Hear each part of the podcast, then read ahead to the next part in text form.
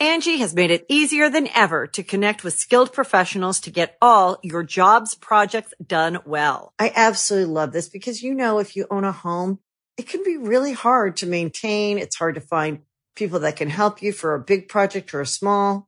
Well, whether it's in everyday maintenance and repairs or making dream projects a reality, it can be hard just to know where to start. But now all you need to do is Angi that and find a skilled local pro who will deliver the quality and expertise you need. Angi has over 20 years of home service experience and they've combined it with new tools to simplify the whole process. Bring them your project online or with the Angi app, answer a few questions and Angi can handle the rest from start to finish or help you compare quotes from multiple pros and connect instantly, which means you can take care of just about any home project in just a few taps. Because when it comes to getting the most out of your home, you can do this when you Angi that. Download the free Angi mobile app today or visit Angi.com. That's A-N-G-I dot com. You can host the best backyard barbecue. When you find a professional on Angi to make your backyard the best around. Connect with skilled professionals to get all your home projects done well. Inside to outside, repairs to renovations. Get started on the Angi app or visit Angi.com today. You can do this when you Angi that. Angie's list is now Angi, and we've heard a lot of theories about why. I thought it was an eco move. Fewer words, less paper. No, it was so you could say it faster. No, it's to be more iconic. Must be a tech thing. But those aren't quite right. It's because now you can compare upfront prices, book a service instantly, and even get your project handled from start to finish. Sounds easy. It is, and it makes us so much more than just a list. Get started at Angi.com. That's A N G I, or download the app today. Sacred Symbols, a PlayStation podcast, is brought to you by, well, you. If you want to learn how to support our show, go to colinslaststand.com.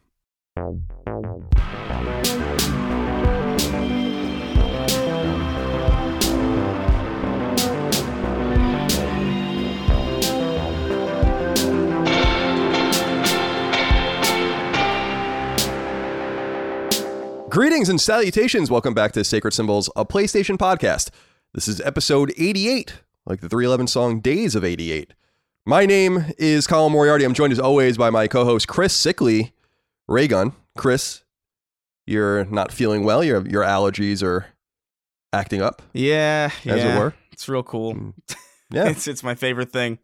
I like Sounds walked great. outside. I was totally fine for ages because I spend so much of my life secluded and not doing anything. But then yesterday, a bunch of people came over, and then we went outside to smoke a little bit, and I noticed ah, there's pollen on the cars. I haven't seen that in a long time. And then I was just dead by the end of the night. I see. I, for- I forgot what allergies felt like. You shouldn't have been, it's a it's God season pays. You shouldn't have been smoking the devil's reefer. Yeah, it's true. The devil's reefer. Goddamn. Yeah, it's like, I don't know what's going on in California. I guess it's palm pollen, right? That's like a big culprit Yeah. out there, I think. And some other uh, chicanery that's going on in nature. Yeah. That's why you don't go outside.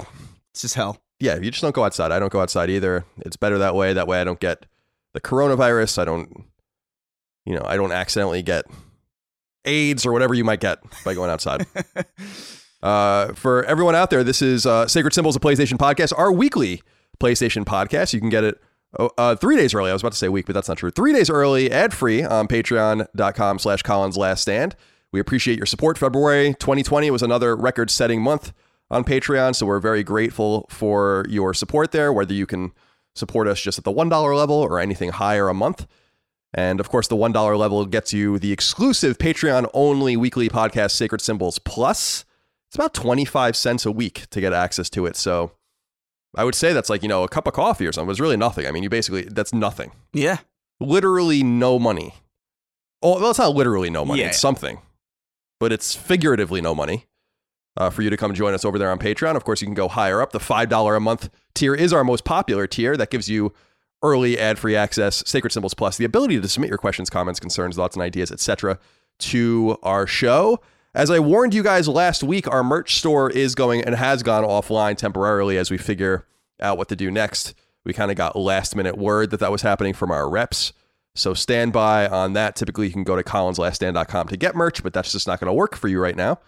Uh, and Sacred Symbols Plus, last week's episode was mailbag. We go into the mailbag every once in a while. This week, I'm going to do a standalone episode all about the economics of games, game pricing, hardware pricing, historical pricing, inflation, all of that. Mm-hmm. I think it'll be fun. Chris, people wanted me to do, or us to do, an episode about Xbox Series X Right. Because they made all those announcements about the flops and whatever. But I just don't feel like there's really that much to say about it. I don't, do you agree, or do you have anything to say? I mean, it just doesn't seem like they actually said a great deal. I'm waiting for them to do like more of a media tour before we get into it. Yeah, for sure. I think there's a lot to say, but not not a whole, not an hour's worth of anything to say. I think you could pretty much clear up everything that's in that write up in about 20 minutes, which is just not really all that worth a standalone episode. Yeah, I agree. I mean, it seems like a very powerful machine. I'm interested to hear more about it and interested to hear more about their various initiatives. We're going to talk about one of them in the mailbag at the end of the show, one of the initiatives that a lot of people are talking about. But nonetheless, we appreciate your support over on Sacred Symbols Plus and on Patreon. I'll keep reminding you Twin Breaker, a Sacred Symbols adventure, our video game, is coming to PlayStation Network, PS4, and Vita on March 24th. Cross buy, buy one, get the other, $9.99, or your local equivalent, two trophy lists with platinum trophies. The trophy list is now available on Patreon, so I went and posted that. It's free for everybody. You can just go Google it or go on Twitter where I linked out to it.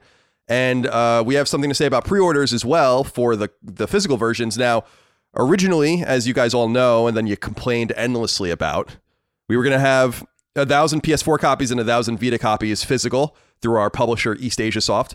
But they saw such an overwhelming response to this, and we did too, that we've basically been untethered, unmoored from any sort of limit. And so by the time this actually goes on free feeds, this will happen March 5th, this will go on free feeds March 6th. A pre order will begin on playasia.com, play asia.com. For $34.99, you can get a copy on PS4 or a copy on Vita. I think you can only buy two copies per customer, but it's unlimited. So, in the two week pre order window that begins March 6th, if you just pre order the game and pay for it, then you will get a copy. It doesn't matter how many are ordered. So, I made that happen for all of you guys out there. I only, I'm the only one that did it. No one else had anything to do with it. That's pretty crazy. Yeah, it's cool. Did you see the images uh, that were going that I, I sent out today? The I did. the image of uh, what do you think? What do you think of the special edition and all this? They're really cool. It looks it looks wild. That that's uh it's it's surreal to see that looking so professional. I know it's it almost doesn't make any sense Yeah. when you think about it. But we're excited about it. I think the game's great. It's out of our hands. It's in certification right now. We're I think going to pass certification. I don't think there's going to be any problems. And we did get a few things kicked back to us in the process, so we did have to fix a couple of things. But Yeah. uh, I'm looking forward to getting it out there into the world. The trophy list, I'm actually quite happy with. I'm glad that people understood what I was trying to do with it. So, uh, speaking of which, speaking of which, Cameron Saman wrote into us said, "Hey, Colin, what was the process like for submitting the trophy list for Twin Breaker? Are there rules you have to follow? And does SIE give you any guidance on how to structure it? Did they suggest a platinum, or do you have to specifically ask for it?" So, in the SDK for PlayStation 4 and PlayStation Vita, there's a module for trophies. And as I think a lot of people out there know, Chris, trophies are worth a certain amount of points in the back end, like 15 points, I think, for a bronze, 30 points for a silver, and I think it's 90 or something like that for a gold, whatever it is. So you basically have to do the math, and the module will do the math for you, but I just did it on paper. About you can have like just a whole list of bronzes, or you can have like seven or eight gold trophies, or you can have some mixture of that. And that's basically how it works. So you try to meet up a certain number. I think it's like 1,200 points. And so that's what we did. And I think our list has 37 bronze, something like six silver, three gold, and one platinum. So uh, it's really nothing too impressive, but it was fun. And there's no guidance on it. As you can see over on PSN profiles, the, the lists are completely insane. They run the gamut of 100 hours and 30 minutes, and they all give you the same amount of points. So no, there's no guidance. I don't think they give a flying fuck what you do, as long as you hit that 1,200 point or whatever sum total for your experience points for your trophies. Yeah. So we're really excited about it. Again, play-asia.com. I think it's on their front page right now. You can also go to eastasiasoft.com for the links or just go to our various social media platforms. Now, it's important to note two things. The physical versions of the game will not ship till May, and they do not have digital redemption codes in them. So if you want to play the game when it comes out, you're going to need to buy it digitally. If Yeah. you want to be patient and wait, that's fine. You can do whatever you want. Do what makes you happy. And uh, let's see, we here we also have uh, Jefferson Wentworth wrote into us also about the trophy for a Twin Breaker, the Platinum Trophy. He says, "Hello, gentlemen. Since the trophy list is out for the na- the narrowly anticipated Twin Breaker, that's right. That's a good way of putting it. I would love to hear your prediction for the Platinum rarity after the first week, first month, and first year. Providing we are all alive come March 24th with that pesky coronavirus putting a spanner in the works." I don't know. Uh, it should take like five or seven hours, I think, for a normal person to get it. So I'm thinking the platinum rarity will probably probably be like one in three, ultimately. But we'll see what happens. I want it to hmm. be accessible and fun, Yeah. but I don't want you to just like stumble into it. You gotta play New Game Plus. You gotta find all the collectibles. Are there any platinum trophies that have like a like a super high, like a like a ninety percent rarity? Oh yeah, there's plenty of them out there that have that. Like all of the. Here, hold on a sec. I'm gonna go. I'm typing in now. Okay, I'm gonna go to PSN profiles, and then we'll go to games. Okay. And then we'll see here. Like uh Vasilis on PS4 has an 83%. This Japanese game that I can't read has 96.8%. That's insane. Nighton plus 90.68%. Now, these are PSN profile numbers, so they could be a little lower on the uh, on the PlayStation Store itself because you have to kind of opt into this. Grizzland 94.5. Bricks head to head 87.5. So yeah, because That's it's a crazy. selling point to make Yeah. your games have easy trophies. You know? Ugh, that doesn't sound cool. No, I don't think so either. I think it's lame.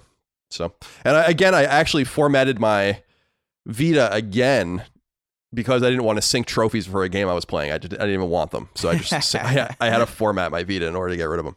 Oh my god. Yeah, I just would rather not have them on my list at all. yeah, no, fair. Now, uh, quick PSA for all of you nerds out there: the Final Fantasy VII remake demo is out right now on PlayStation 4. It's free, obviously. You can go download it. I think it's like the first hour of the game or so.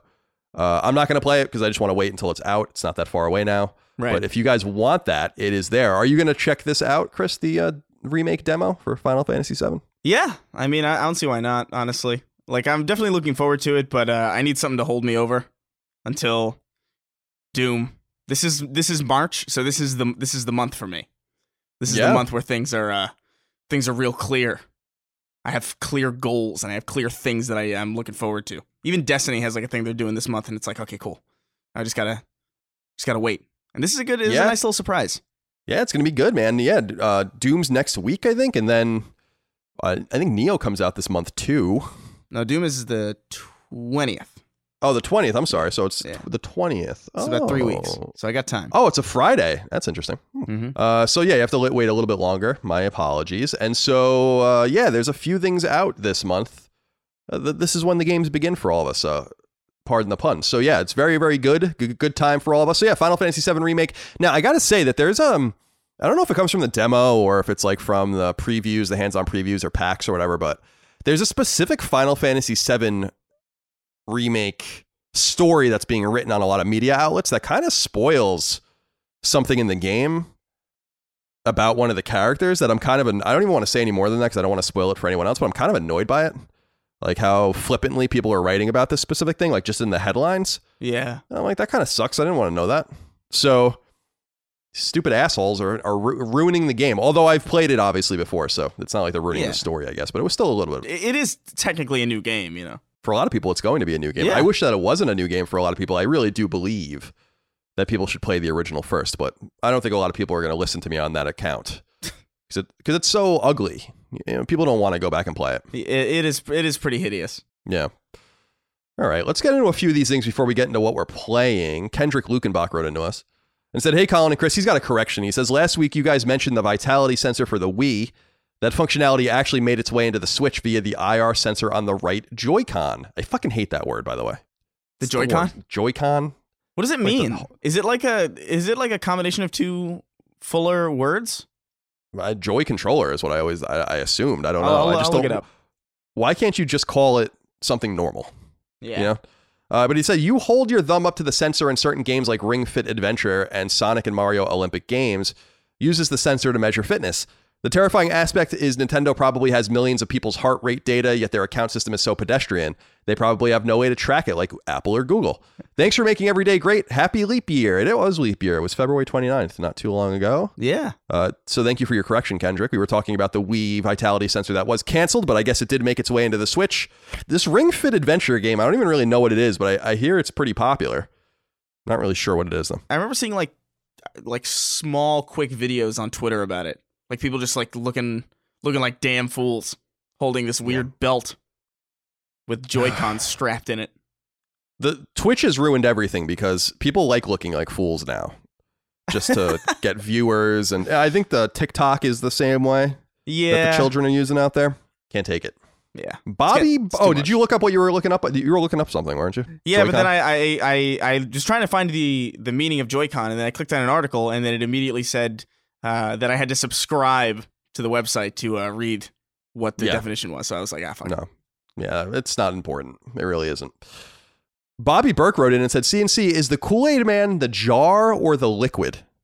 Please help. This is actually a pretty interesting question. Is the Cool Man, is the Kool Aid Man the jar or the liquid? I I haven't really thought about this before. this is this is really strange because I I actually had this argument last night, completely independently of of reading this question, and it's a very specific question, which leads me to believe that it's probably going around for some reason. It's probably like a viral viral meme of some kind. Right. I don't know. Okay. I I would imagine that he's the jar and the and the the the Kool Aid is is like his blood, right? yeah, I guess uh, I think the whole thing is him. I don't he- know if you can he's have both? a cool a Kool Aid Man without either or. Like you can't have an empty jar of Kool Aid Man, right? So he's so is he both or is he both in unison? I think he's both in unison. Like our skin, our skeleton surrounds us, and then inside we have all of our innards. But we couldn't exist without one or the other. I kind of feel like he's the same way, unless you, unless Kool Aid Man, of course, uploaded himself to the cloud or something like that, and then he can be a bodiless, right. you know, Skynet like entity.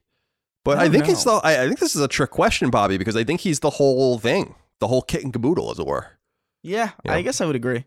I don't know. It's a, it's a good question. I hadn't. Uh, I hate to admit it, but it is a good question. Could he pour himself into a different jar and then like assume the form of that jar? hmm. I don't, I I don't don't, know. I'm not familiar with the with the Kool Aid Man lore really. All I know is that he really bursts. He he his his glass is uh, remarkably strong because it breaks through brick. Yeah, it's like tempered Pyrex or something like that. It's really quite interesting. No Yeah. doubt. Diamond encrusted Pyrex. Jesus Christ, Yeah, the Kool-Aid man is uh he's no joke. he's formidable for sure. He definitely is. That's a good way of putting it. He definitely is formidable. But I like this question. I, I got to admit it, it. It's given me pause, and I really, I don't know the answer to that. For as appreciate it. egregiously commercial as it would be, I would probably play a Super Smash Brothers clone comprised solely of fighters who are mascots. That'll be fun. Like Mr. Clean versus the Kool-Aid Man versus the Honeycomb Cravey Cravings. Little little little goblin. Yeah, that would be nice. Yeah, and you get Tony the Tiger in there. The Yeah. gecko from You imagine- Geico. Like, you imagine the licensing nightmare. that would be? oh my god. It would be an impossibility. Just a complete impossibility. It seemed like Sony couldn't even get their own characters into PlayStation All Stars. Imagine trying to get someone else's characters in there. uh, although they did get some weird ones in PlayStation All Stars, like Big Daddy was yeah. in there. That was a little weird. I mean, it was cool, but it was weird Yeah. because he's not really a man. Like P- Big Daddy, there's a lot of Big Daddies. It wasn't like th- there was one Big Daddy. He was also on Xbox 360 first, so it was like a really weird inclusion. And then yeah, it's true. And then they also had Isaac Clarke, which was a weird one from Dead Dead, Space? Space. Uh, he was like a DLC character, I think, wasn't he? Ah, I don't know. I, I played that game know. for all of 10 minutes. Yeah, I played. I I gotta say, I definitely overrated that one. No doubt about it.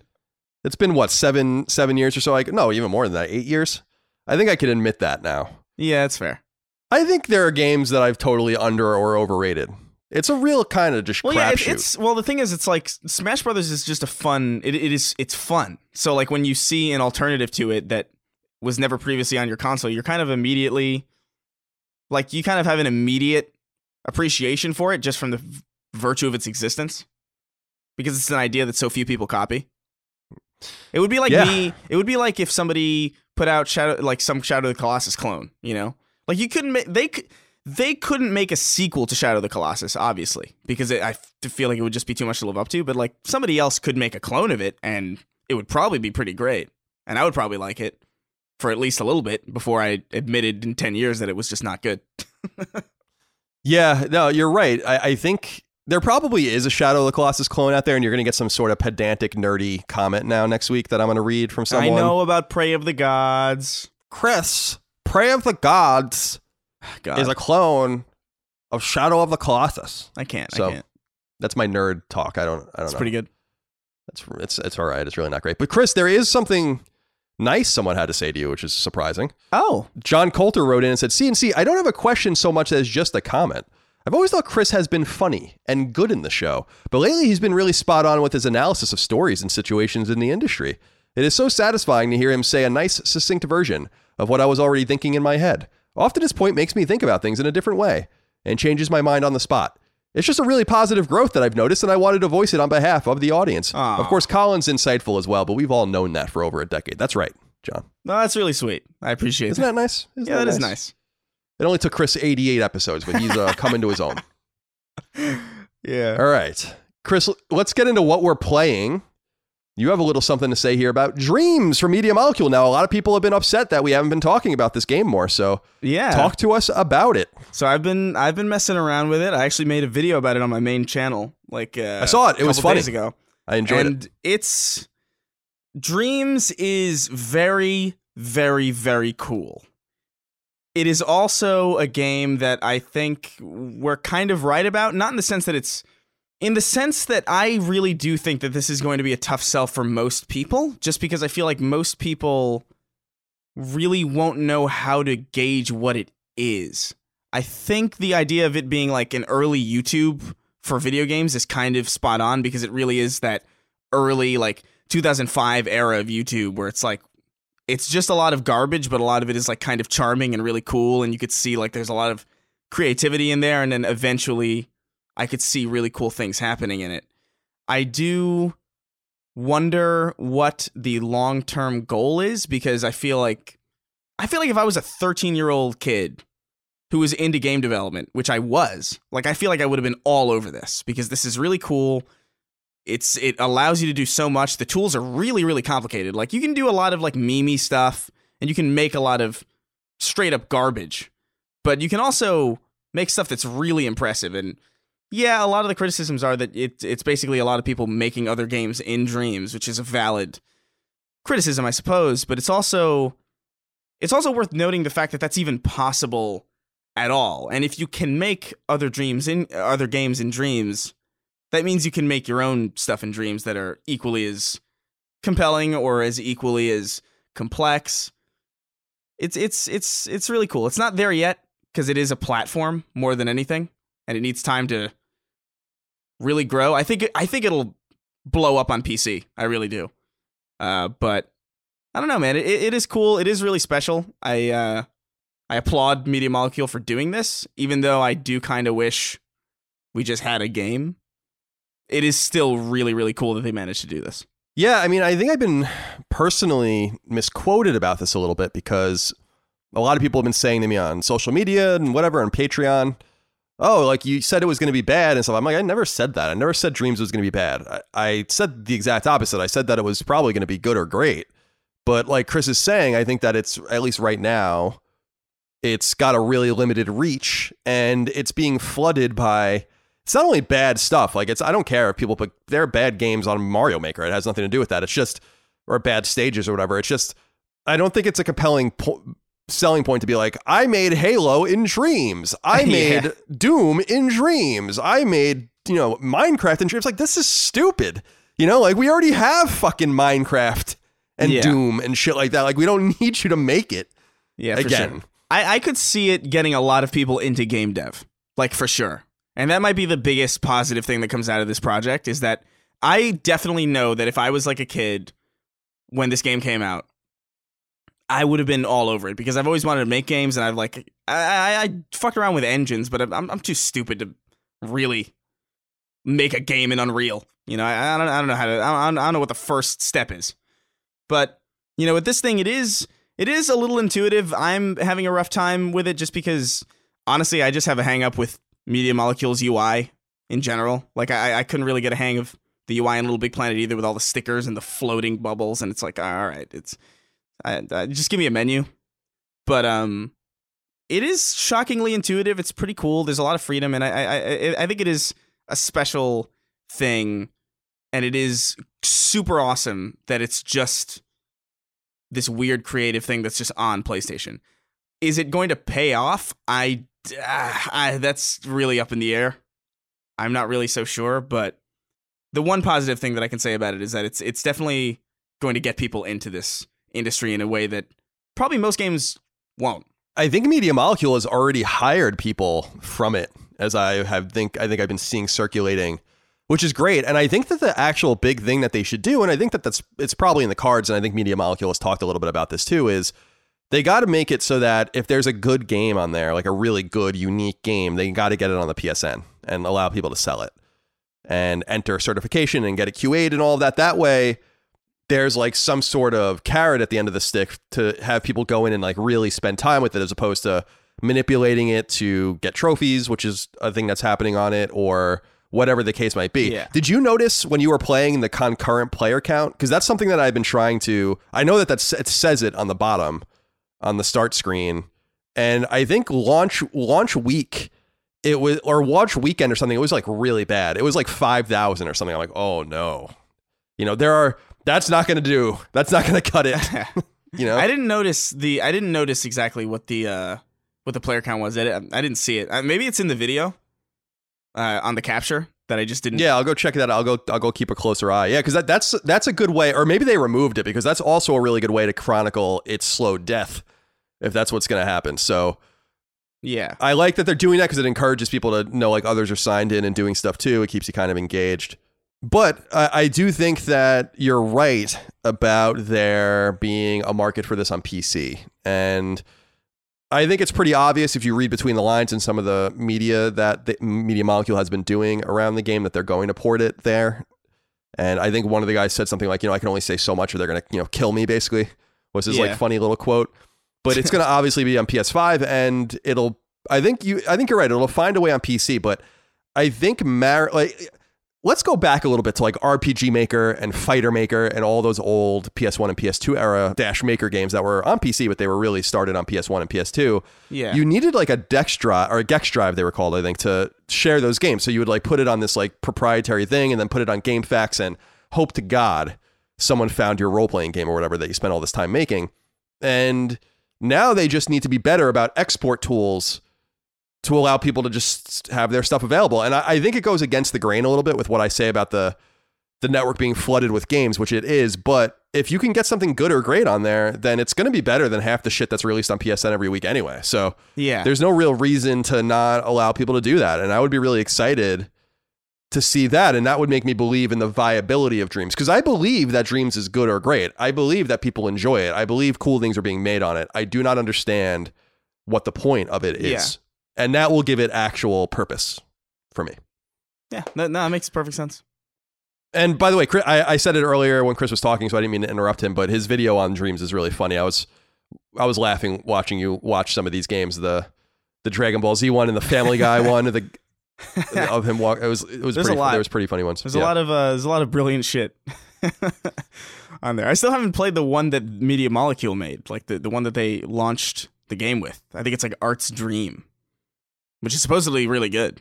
I'm sure. I hope so. I mean, I hope I, hope it is good.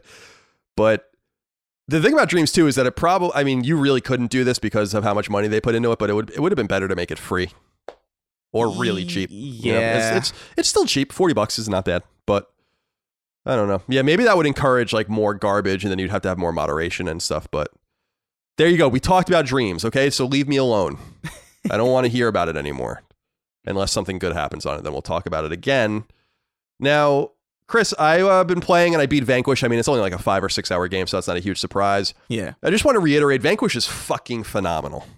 Just absolutely phenomenal. Just, I can't believe, I forgot that they do leave it open in the ending for a sequel. And I did forget about that because I hadn't played it since 2010. but it's so good. I mean, if it's totally worth twenty five dollars, even though it's short, because it's Yeah. It's just an absolute masterclass in gameplay. It's fucking phenomenal, and I'm telling you guys out there, you got to play Vanquish. I told you this last week. I'll say it again. Play Vanquish. It's so phenomenal. It really, really is. It's so fun and so weird and so good. Yeah, So I would echo check that. out. And uh, remember that you can buy it alongside Bayonetta on PS4 for forty dollars total, so it's twenty dollars each. Or you can buy them separately. I bought it separately because I'm never going to play Bayonetta. So Have you have even you I, played? e- even I have a limit. have you played Bayonetta? Uh, I did a little bit around the time it came out on PS3. I had a, a debug build at IGN, but no, I have not played it since. I'm not really into the. I mean, it, I don't want to say always, but like the Devil May Cry type, right. The style, flashy, stylish combat. Yeah, let's put it that way. It just didn't speak to me at all. I mean, Vanquish is kind of stylish. It is, but it's a shooter, and that's different to me. Ah, right. That's than, fair. than- as opposed to melee stuff. Because yeah, no, you're right. You're absolutely right. I mean, that's a good point. Vanquish is very stylish, but I like shooters that are a little different than your your more button mashy combat or combo based combat. for sure.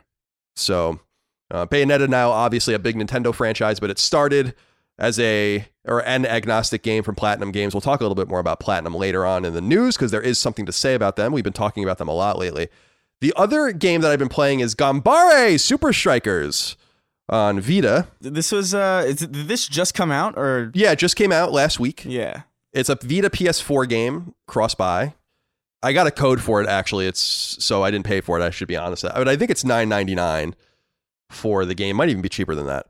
And this is the game where it's a soccer game, but it's a strategy, like a turn based strategy game. And I gotta say, it's not great, but there's a really cool idea here that if it was just better executed, I think would be something pretty special. I like playing it. I'm a little confused how it works still. It's like what I always said about Civilization, where I just didn't even really understand what I was doing for like 100 hours when I was playing Civilization. I was just Right. playing it. It's the same thing with this. It's cool. Like, you kind of just take turns back and forth. You move your players around, you pass, you you tackle, you shoot, and you have like experience points. And you, if you use too many of your skill points, then your characters get tired, and it's just all dice rolls basically. And so it's a pretty interesting game. I, if you're looking for something, I don't know that I'd recommend it on PS4, but if you're looking for something interesting to play in bed on Vita, Gambare Super Strikers might be up your alley. Definitely look up a video for it. There are trailers out there, but I dig it. I'd like to see it all the way through. It's not one of the, it should be an easy platinum, but it's not one of those games that just gives it to you. And I always watch. I don't know why the fuck I'm doing this, by the way, but I've been watching these long form debates on YouTube about creationism and like and and new Earth creation and like intelligent design and all this shit. And so I've just been like sitting there playing that, and I've been playing my Switch too because I've been playing Cuphead a little bit Right. and and just listening to these insane debates about dinosaurs walking walking with man and Oh my good stuff. god. there's always something weird going on in my bedroom That's, tell you right now. That's just awesome. one way or the other brendan scott wrote into us and said hey colin and chris in light of hearing colin putting 97 hours into dragon quest XI, i have decided to go for the platinum this is however my first dragon quest game colin can you give me any advice for getting this platinum or is this just one that i should maybe think twice about getting thanks for being the best part of the week I don't know, uh, Brendan. I mean, if you're not into traditional turn-based role-playing games, I would just go run away from this Yeah. game. Not because it's bad, but because it's just not worth your time at all. If you're in, I mean, if this is your first Dragon Quest game, you maybe want to go back and play one of the older, shorter Dragon Quest games and see if, if you like those. Go like Dragon Quest 4, Dragon Quest 5, Dragon Quest 6 are all on DS. You can play those. Uh, just as an example, 7 and 8 and 9 are pretty much just as long on PS1, PS2, and DS. But I don't know, man. I mean, if you're into that sort of thing, have at it. But I don't recommend it just because it's, I don't think it's time well spent. I think you could spend your time in a better way, even within the genre. But it's a good, you know, I, I thought it was a cute game. It was fun. But I don't know. Do you want to have your, I mean, I play games for a living and this dominated my life for a month. So I'm just put, I'm trying to put that into context for you. Yeah. More like five weeks, really. It's too it's So too have, like- much it's it's too demanding of, of your time. Yeah, I agree. There's just too many other. I mean, that Chris, that was what was so good about playing Vanquish was when it was over. I'm like, holy shit, the game's over. you know, I, could, I couldn't. I was almost disappointed. I mean, that's a better feeling when the game is like you're like, oh, I could have used a little bit more Vanquish, and I played it on hard, and I played it no death. I did a no death run, which is Yeah. easy. You just manipulate it a little bit. and there are challenges and stuff that you can do in the game as well. But it was nice to have like a after Dragon Quest Eleven to have like a game that you couldn't even tr- you couldn't even take ten hours with Vanquish if you tried to take ten hours with Vanquish. So just something to keep in mind out there for all you dorks and nerds, etc. Angi has made it easier than ever to connect with skilled professionals to get all your jobs projects done well. I absolutely love this because, you know, if you own a home, it can be really hard to maintain. It's hard to find people that can help you for a big project or a small. Well, whether it's in everyday maintenance and repairs or making dream projects a reality, it can be hard just to know where to start. But now all you need to do is Angi that and find a skilled local pro who will deliver the quality and expertise you need. Angi has over 20 years of home service experience and they've combined it with new tools to simplify the whole process. Bring them your project online or with the Angi app, answer a few questions and Angi can handle the rest from start to finish or help you compare quotes from multiple pros and connect instantly, which means you can take care of just about any home project in just a few taps. Because when it comes to getting the most out of your home, you can do this when you Angi that. Download the free Angi mobile app today or visit Angi.com. That's A-N-G-I dot com.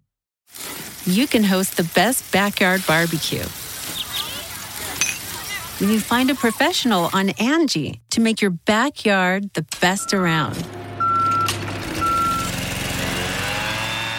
Connect with skilled professionals to get all your home projects done well. Inside to outside, repairs to renovations.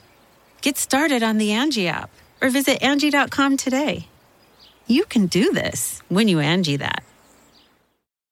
Chris, let's get into the news. Yes. And we were just talking about Platinum Games, so we'll begin there. Number one, there has been a lot of talk about famed Japanese developer Platinum Games as of late.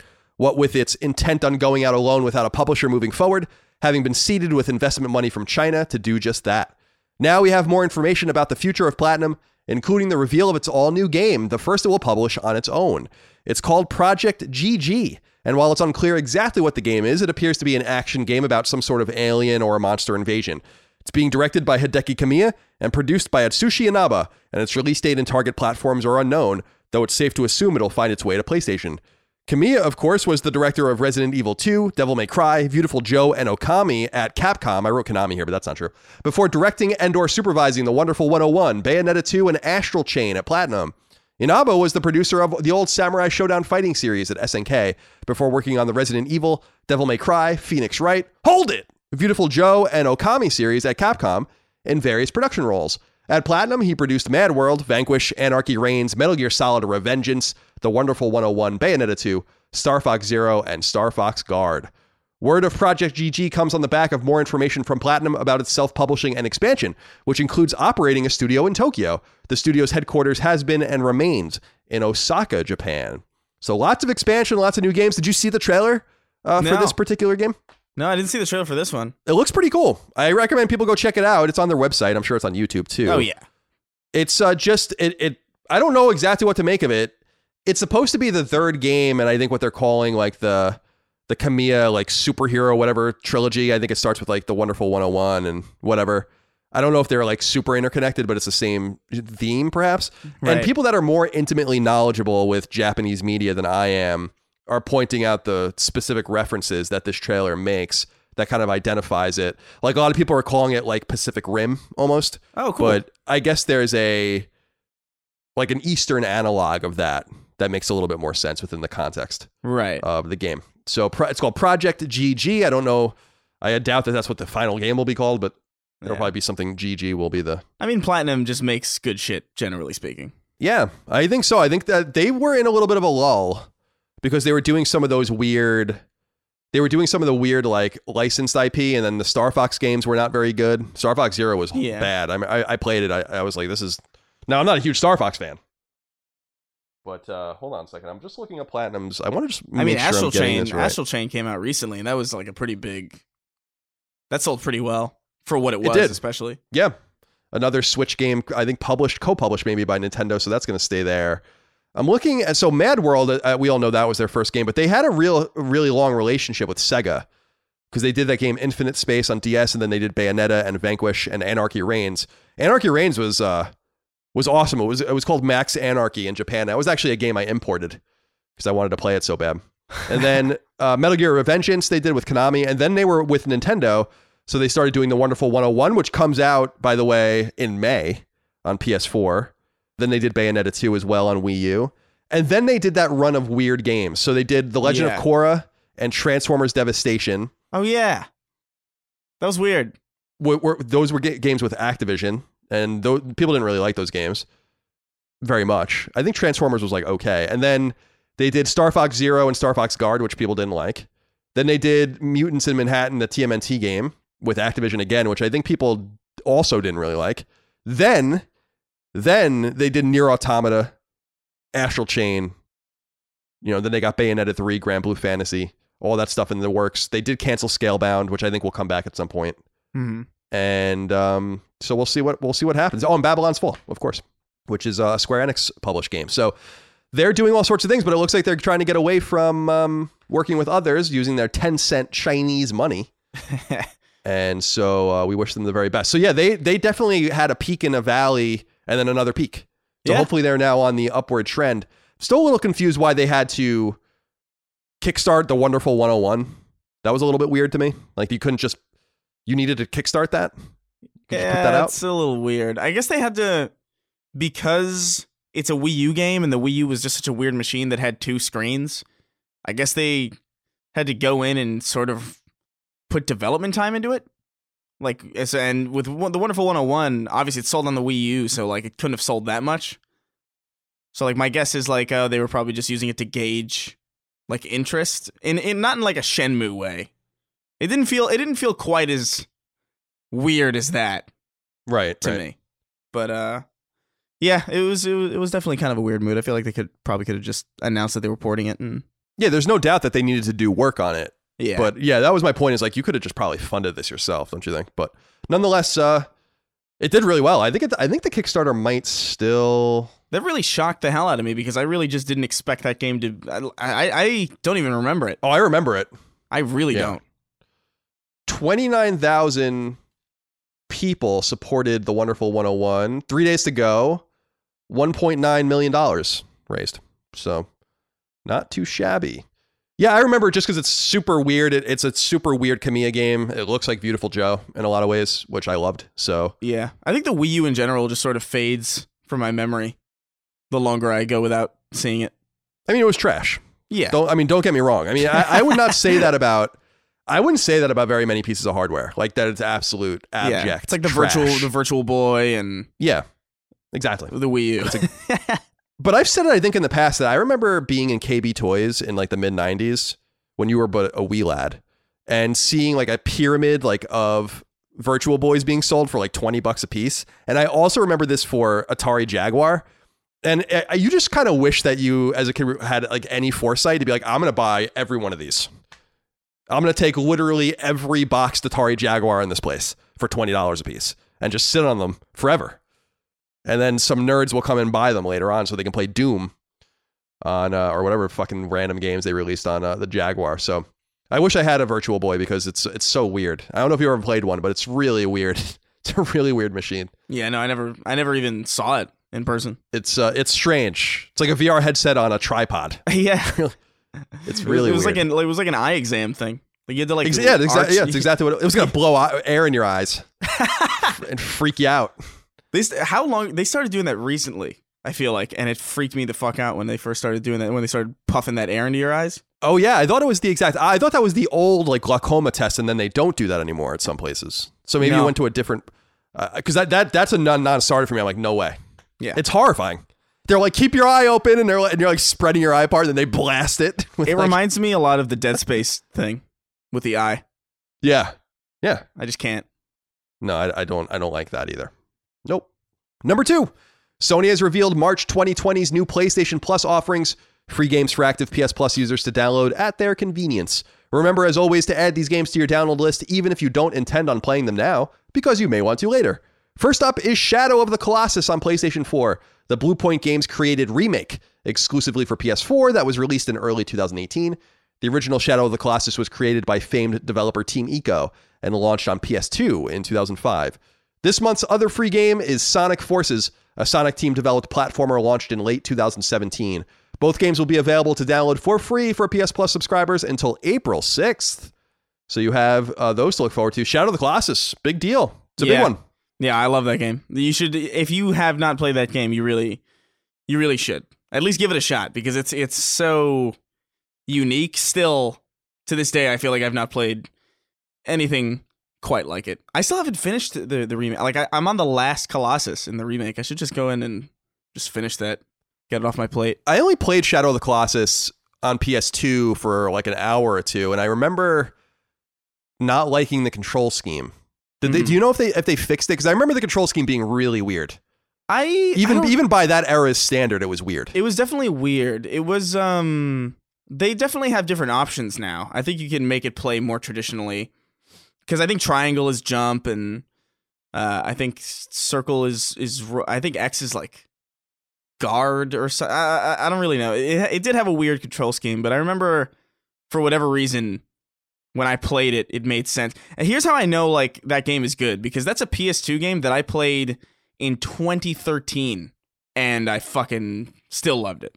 wow. So I don't know, man. It's it's unique. It's definitely not everybody's cup of tea, but it's free this month, so Yeah, can't you hurt. might as well just download it and give it a shot. And if you like it, that's uh that's awesome. can't hurt. Maybe a little bit of a telegraph here too. With it being a Bluepoint game, I still can I still have conjecture that Sony's going to buy Bluepoint eventually. So It'd be a smart buy. yeah, maybe you can read between uh, the lines. I was going to say read between the leaves, but that's a mixed metaphor. That doesn't make any sense. Yeah. Did you play this Sonic Forces game? I assume that they're doing this. Sega's doing this to promote the movie. That's in Uh, theaters now. yeah, probably. I no, I. I uh, the last Sonic game I played, I think, was like Sonic and Knuckles in like the early 2000s. Wow, that's an oldie. It's an oldie but a goodie. Oh no, the that's last not Sonic. true. That's oh, not true. I yeah, played. Sonic, Sonic 06, the the the classic, Oh. uh, the classic bad one, the worst one. Right, that's the one with the song, right? In it, that everyone makes makes fun no, of. Is that no, no. That, that was Sonic Adventure on the Dreamcast. Oh, was it? I don't even remember that because I played Sonic Adventure. Oh, interesting. Okay, because there was that there was that haunted video going around that we had on Twitter a few weeks ago of those cosplayers singing it. Yeah, no, that was from Sonic Adventure. That's when the Oh, truck okay. is the truck is barreling down San Francisco, and it's like running around at the speed of sound. It's horrible. Ugh. that Awful. video was haunting, just absolutely haunting. yeah, it really is. It's like a LiveLeak video. Yeah, it's no good. First of all, they're in a bathroom singing it. Like someone's just probably trying to take a shit. There's a real threatening aura in that video, and I can't quite put my finger on it. You're absolutely right. Yeah, they're, they're all staring at the camera, walking out of bathroom stalls. I don't like any, like literally anything about that video. There's not a single thing about it that I like. But uh, yeah, the last Sonic game I played was Sonic Heroes, which was on Xbox, GameCube, and PS2. I think I don't know which one I played it on. I wrote the strategy guide for it. It was horrible. All right, no surprise there. Number three, GDC or Game Developers Conference has been postponed due to peer, uh, due to fears rather. I'm sorry of the coronavirus and a slate of major publishers and developers that have been dropping out of the conference by the day in the lead up to the announcement. While GDC events happen around the world, GDC's primary event is each spring in the Bay Area of Northern California and was first founded way back in 1988. In a statement on the official GDC website, a statement reads in part, quote, after close consultation with our partners in the game development industry and community around the world, we've made the difficult decision to postpone the Game Developers Conference this March. Having spent the past year preparing for the show with our advisory board, speakers, exhibitors, and event partners, we're genuinely upset and disappointed not to be able to host you all at this time. End quote. Word is the event will now take place this summer, though GDC hasn't made any official announcement as of yet. They are offering refunds for people with passes, uh, waiving of fees on hotel rooms booked through them, and other things that will help alleviate the blow, which is really nice because I don't think they have to do any of that. Yeah. GDC is an important annual convention of developers where knowledge is shared, connections are made, and more. And its postponement comes on the back of word that the trade show E3, set to occur in June in LA as always, is continuing plan uh, continuing planning unabated in the face of coronavirus. Though it's unclear if it will change depending on the situation on the ground as we get closer to the date. Bug Butter, ugh, wrote in, said coronavirus is here. Multiple gaming industry related events are shut down one after another. How long till we grow our beards out and start hoarding the tahini and coconut milk? Political fear mongering or justified caution? Who will win? This is a good question, Chris. First of all, I, I don't like this bug butter thing Oh yeah. that's yeah. going on. it's it's concerning. Stop trying to make me eat bugs, Yeah. please. You know what? I have a feeling this is all a big conspiracy. I feel like Big Bug is really is really getting their money in. Oh, def- Trying definitely. to, I don't know, trying what- to you know, convince us all to eat bugs. you know, do whatever you want, but don't bring that shit to the United States because I can't have bug butter in the supermarket. There's a lot of corrupting influence in this country. It's Big Pharma and Big Bug. Big bug. Oh, no doubt about it. Two evil entities indeed. now, uh, Chris, do you think that this is, you know, bug butter here? I, I just I can't say I can't stand it saying it even, but he says political fear mongering or justified caution. I think it's a little bit of both, actually. And yeah, I don't know exactly how to measure both of these things, but how do you feel about GDC being postponed? What do you, how do you feel about E3 maybe going on or not? What do, what do you think? What are you thinking right now? I feel like that's wild. I feel has a GDC ever been like canceled for a reason like this? No, definitely not for a reason like this. I don't think one's ever been canceled. I can only find specific dates for GDC going back to 2001, so it's unclear what happened to it in the 90s. But at least in the last 20 years, one has never been canceled. Yeah, before. so it's it is pretty wild and and relatively unprecedented that this is happening. I I, I don't know how I feel about it. I I I selfishly want E3 to continue because I just it's like one of the things that I look forward to every year. But I don't know, man. I if it if if GDC is shutting down, then surely there's got to be there's got to be some merit to how bad this thing is because people don't just throw away money like that unless it's for a pretty a pretty good reason. Yeah, I think that my theory on this, and I haven't read too much about it, but I didn't think GDC could have even afford because it's at Moscone Center in downtown San Francisco, which is pretty big, and GDC is not like a huge uh, organization. So my assumption is maybe they have some sort of insurance policy on this, where this kicked in with their insurer being like, well. Look what happened. You know, this is this is underwritten in our insurance policy, and so maybe they're able to pay it back that way and pay for Moscone that way because it just seems way too late in the game to be canceling your event space and eating that money. And you would think that it would kill that company or that organization Yeah. by doing that. But I do think it's pretty cool. They did say a few things. People at GDC have been really mean to me that work there, so I, I'm, I'm. But so you you definitely know that I'm saying this with all candor. I think it's pretty cool that they're offering these refunds and they're doing some stuff where some of the scheduled events and conferences and whatever, or you know, uh, talks, panels are going to be just recorded and put onto their website for free, which is nice because that's what's really important about GDC. GDC is really actually quite relevant to the development community. It's how Yeah. publishers and developers meet each other and people are hired and they're interviewed and it's a pretty consequential show. I think people have often thought it nothing really important happened there for the end user and that's true, but a lot of stuff happens that's really important for the development community. So it's really I mean I saw people like freaking out that it was being canceled because they need a publisher for their game or they're looking for connections and contacts and jobs and it's not going to happen. So it's too bad. But Yeah. I think they're doing the right thing. Yeah, it, it is a it is pretty wild. GDC is weird because it's like that's one of those things that's like I used to watch a lot of GDC panels, just like people going like, "Oh, the art of the art of whatever," or like the design philosophy of this, and it's actually like all super super interesting stuff. A lot more, a lot more, more of a deep cut than you get at E3 because E3 is really just more about being excited about stuff. But uh, yeah, it really does suck for people who are like really betting on GDC to nail a nail a partnership down or maybe strike some kind of deal. So yeah, I'm hoping you're right, and I'm hoping that they're able to have this run this summer. Uh, per the question that was asked by Bug Butter, I do think there's a little fear mongering involved in this. A lot, a little pol- bit of political gainsmanship. Yeah. Here in the United States, especially like with the presidential election happening and all of this, people are trying to score points on each other. But and it's true, like the the common flu like kills fucking tons of people. So you don't really hear very much about that, and I think that that's a relevant factor. But I think, and the other side of the coin though is that I do think it's good to be trepidatious and careful because people are like, oh well, like the rodeo happened, you know, the other day, and I'm like, yeah, but GDC is like one of those things that brings people from all around the world, and air travel is just inherently kind of dirty, and not everyone has the same standard of air travel, let's say like I don't want to say cleanliness, but whatever the case might be. Like if you're coming from country X, it might not have the same standard as country Y or country Z, and things just kind of float through. So then one person that kind of got through from one of these countries that doesn't have as good of a boundary on this kind of thing infects a bunch of other people and so on. And then that could be a lawsuit on your hands. It could kill people. So I think it's good to be cautious, but I do think that there's a lot of politics mixed up in this as well. And we will see. I mean, even look at the the market. The market's starting to rebound now, but which is predictable, but it was really killing the market as well. So this coronavirus is ruining everyone's lives. Yeah. Simon C wrote in and he talked about E3, which we brought up. He says, Hey, gentlemen, with more people pulling out of GDC, could you see a situation where this year's E3 could be canceled or most companies pulling out? How would Microsoft plan plans versus Sony's on next gen announcements be affected? Cheers and stay frosty. I think it's entirely possible. I mean, I, I put it at a 50 50 chance right now that E3 gets canceled, depending on how I think this all plays out. I mean, that's just complete conjecture, but again, and I said this last week when we were talking about all these shows. We were talking about PAX East, which went off without a hitch, but was definitely ill populated compared to usual years.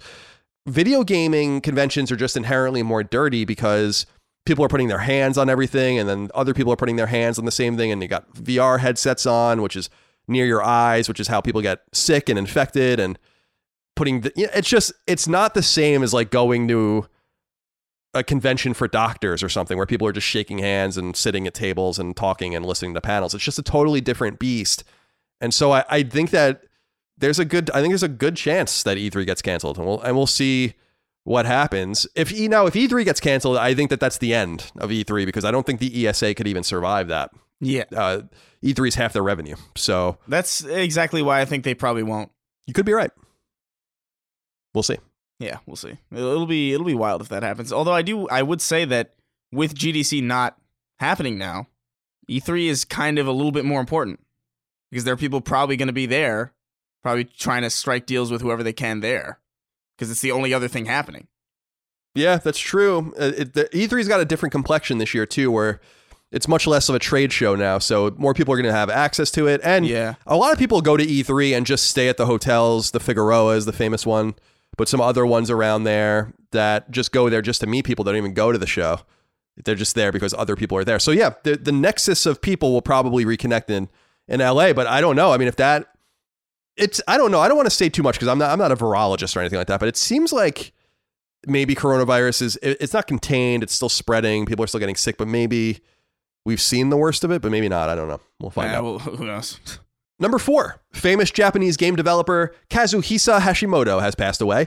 He was 61 years old. Hashimoto left Konami a little under 20 years ago, where he was a programmer, designer, and producer who worked on famous arcade games like Gradius and worked on other beloved Konami games like The Goonies on NES and The Legend of the Mystical Ninja. However, it was his creation of the famous Konami code, up, up, down, down, left, right, left, right, BA start, which installed him permanently in the halls of gaming history. He first created this code, which often gave a player 99 lives and spanned a ton of Konami games and non Konami games alike, while he was porting Gradius to Famicom, which he found too hard. So he threw this code in the game so that he could actually play. so this is a interesting one. Obviously, the Konami code became most famous with Contra, but it still exists. I mean, even Google puts it on their website. On some websites, have it as a Easter egg.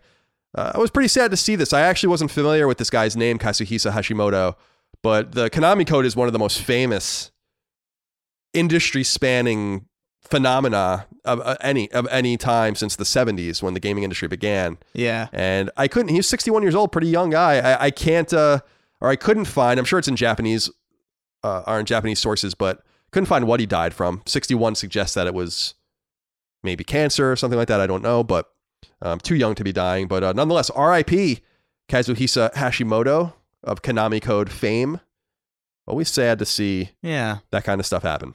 And Konami did, uh, by the way, put out a really nice, surprisingly nice tweet about it, and on other social media as well, with a an image of the code and his name and all of that, and some nice words. Imagine they didn't. You imagine they were. just Yeah, I could imagine it. I Complete could assholes imagine. about it. Yeah.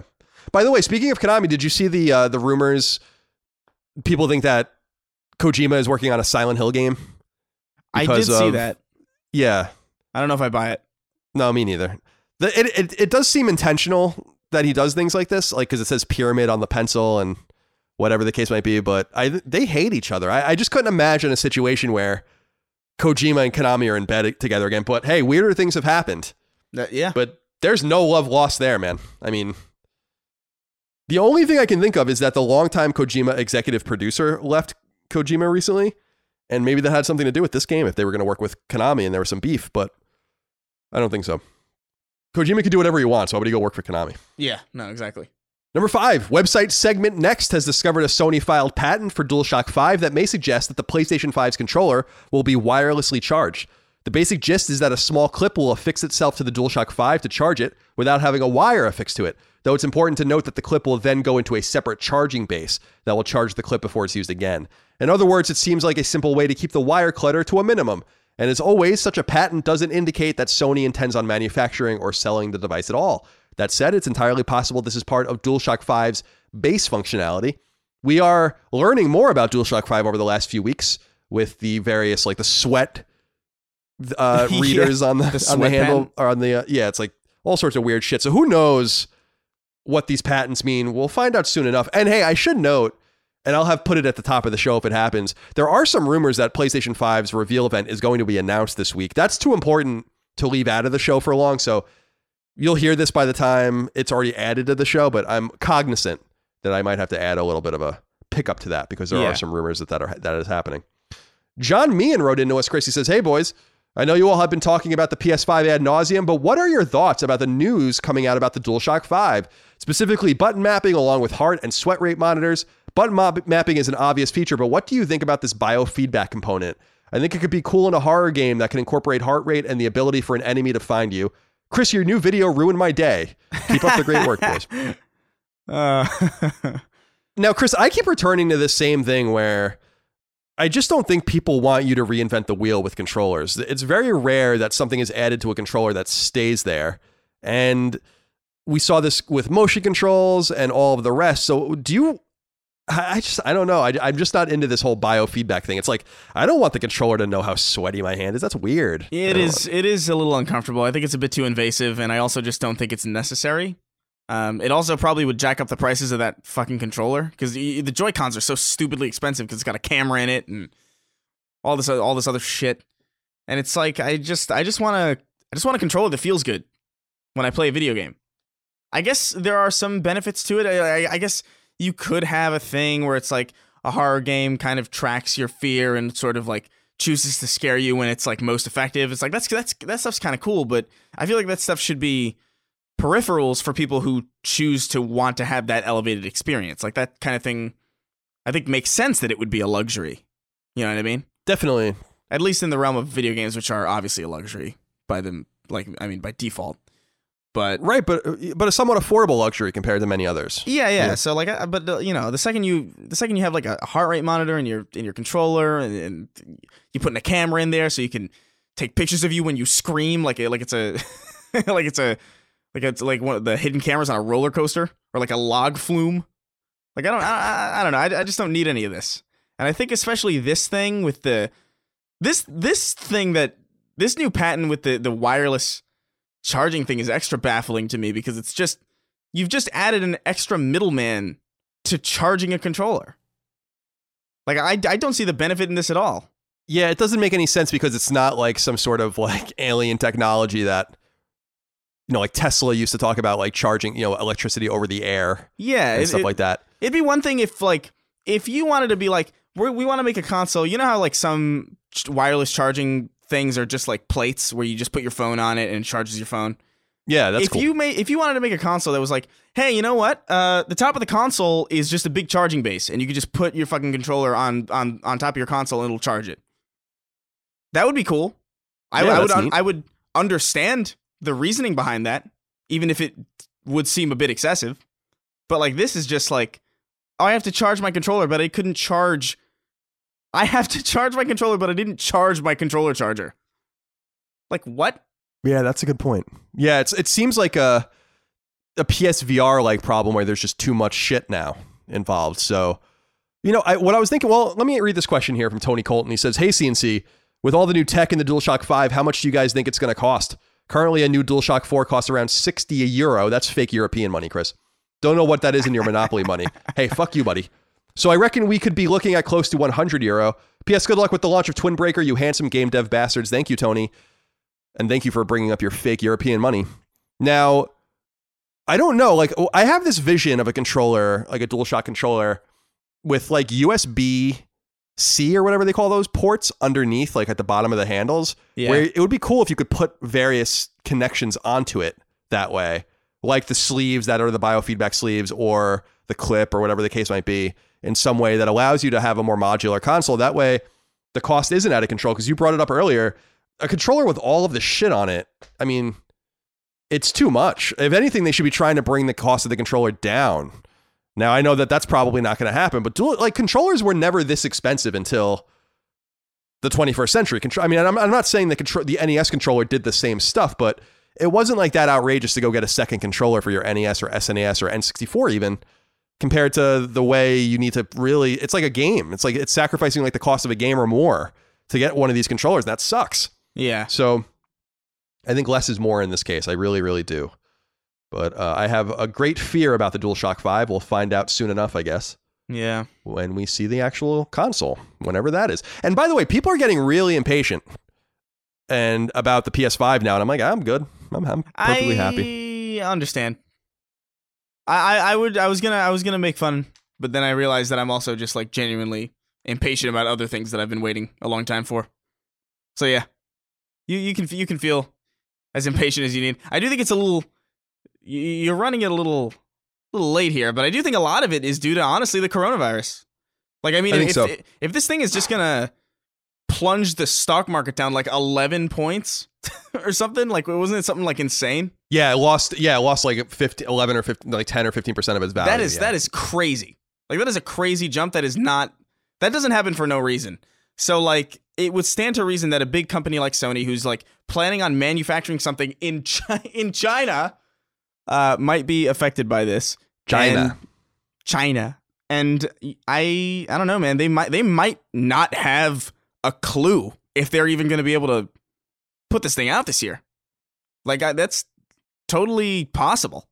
Yeah, I'm feeling like that's a relevant possibility too. I don't I don't know because there's so many connecting parts with Foxconn and with Chinese manufacturing and we were talking about the competition before coronavirus even became a thing, the competition for parts, keeping prices down.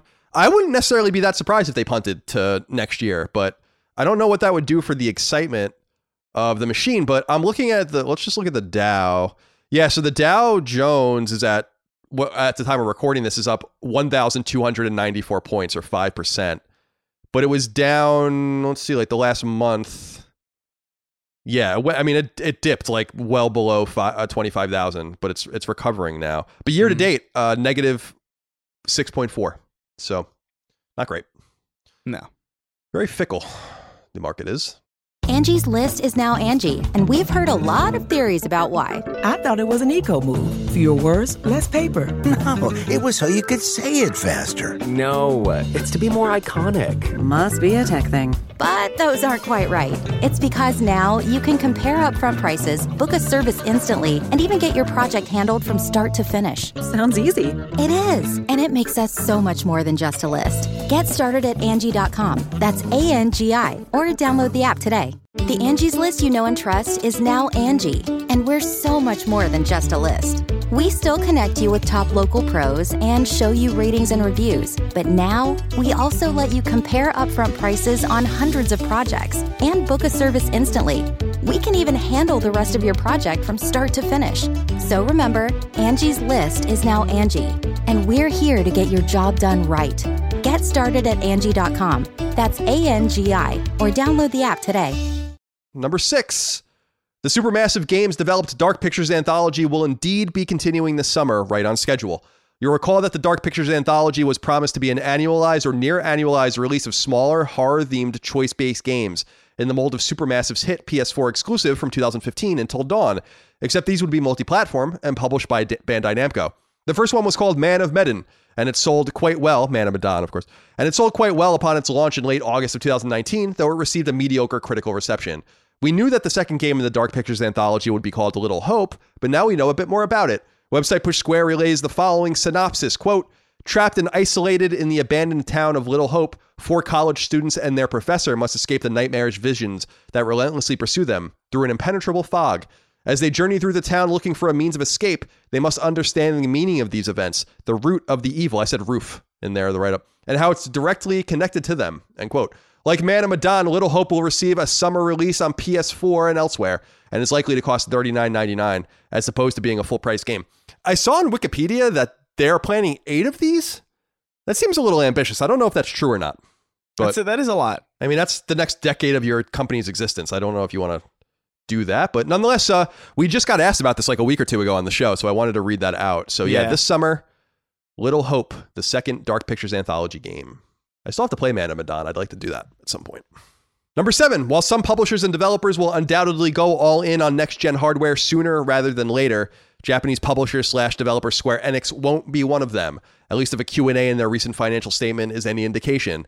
Financial statement Q&As are usually generated from questions asked by actual investors, and in one question, an investor asked about how Square Enix will deal with development of next-gen games, to which they said, quote, the next generation of consoles will have backwards compatibility, so we plan for the time being to make our new titles available for both current and next-gen consoles. It will therefore be somewhat further down the road that we will release titles exclusively for the next-gen consoles, end quote. This approach seems somewhat in line with what Microsoft has already said about its first party plans with Xbox Series X, which will get cross platform support, pardon me, with Xbox One for at least 18 months from the launch of the new console. Sony, on the other hand, has only vaguely talked about this in regards to its first party PS5 support, though it has unequivocally said that there will be games that can be played on PS5 only from launch. Uh, what do you think of this, Chris? I mean, we were just talking about the, the, the possible delay of the console, so this actually seems like a pretty clever thing if you're looking at you don't want to put all your eggs into a basket if Yeah. you don't even know if the console is going to come out now. Although I don't know if you can even pull back from that. But this seems actually kind of clever to me. What do you think? Yeah, no, I think it makes uh I think it makes a decent amount of sense. You don't want especially in, in just the, the the way things are right now, you don't want to you don't want to force people's hands. I feel like people are a lot less willing to part with their money now than they used to be. And I think you you want to be in people's good graces. You want to be like, "Hey, you know what? Yeah, we're, to we're to support you for a little bit." Uh you don't got to you don't got to jump ship immediately just cuz we say you do. Right. Exactly. So I'll be there day one, but it'll be nice for there to be a robust offering for last gen players moving forward. I don't know how they're going to get people to move over if that is the case, but that's their problem, not mine. Backwards compatibility causes these problems. It's a good thing, but also a bad thing. So I guess we'll find out more soon. Yeah. Number eight, PS4 is getting a new firmware update in the form of 7.50, and according to website Push Square, invites are currently being sent out for beta. Beta, uh, I just said invites for beta invites to test it out. That doesn't make any sense. However, it's nothing to get too excited about. Firmware 7.50 contains, quote, no major consumer facing features, end quote, says Push Square, though that could, of course, change with its final release. It instead focuses on so called quality of life and performance fixes, some mild stuff in anticipation of PlayStation 5, which will no doubt have a bevy of features PS4 wouldn't or couldn't have. So that's happening. Probably. How nice. I think 8.0 will probably be the last major PS4 firmware, Yeah. but we'll find that out soon enough. I think Number, um oh, I'm sorry. Go ahead. No, okay, before in case anybody is uh, listening to this who works in any capacity on PSN in as far as features go, I don't know why the hell I can't place I can't have a headphone plugged into my controller without making all the audio completely erase from my TV. It is frustrating because I tried to stream Destiny with like uh, Sweeney the other day, my roommate, and we were trying to get it to work where it's like the stream, the capture card won't pick up any audio that's coming through the headphones.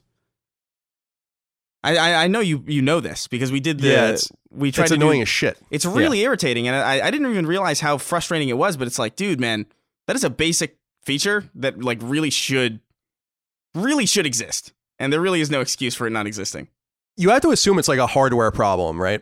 That it's just built into the controller where they just can't fix it with Yeah, I a mean, I- patch or something like that. I guess it's it's just such a it's such a weird problem because it just doesn't exist with any other platform. I guess the I guess the it, well I guess the Switch doesn't have headsets, but like I mean like the the Xbox any any Xbox I've ever used doesn't have this problem where you can have it. Hey, you know you have the option to place the audio like through your headphones and your TV or just one or the other, but like with with PlayStation it's either or and it's like it makes like streaming stuff frustrating. I know that I know that streaming is a very minor like not many people stream, but like it's something that I definitely notice and it's it's definitely something that factors into my decision on what platform I'm going to get multiplayer games on. I'm not a huge section of the audience of like, you know, the the 90% of people buying your game who stream or anything, but like I don't know. I, I think it's I think it's a, a, a criticism that needs to be voiced in some capacity. I don't know.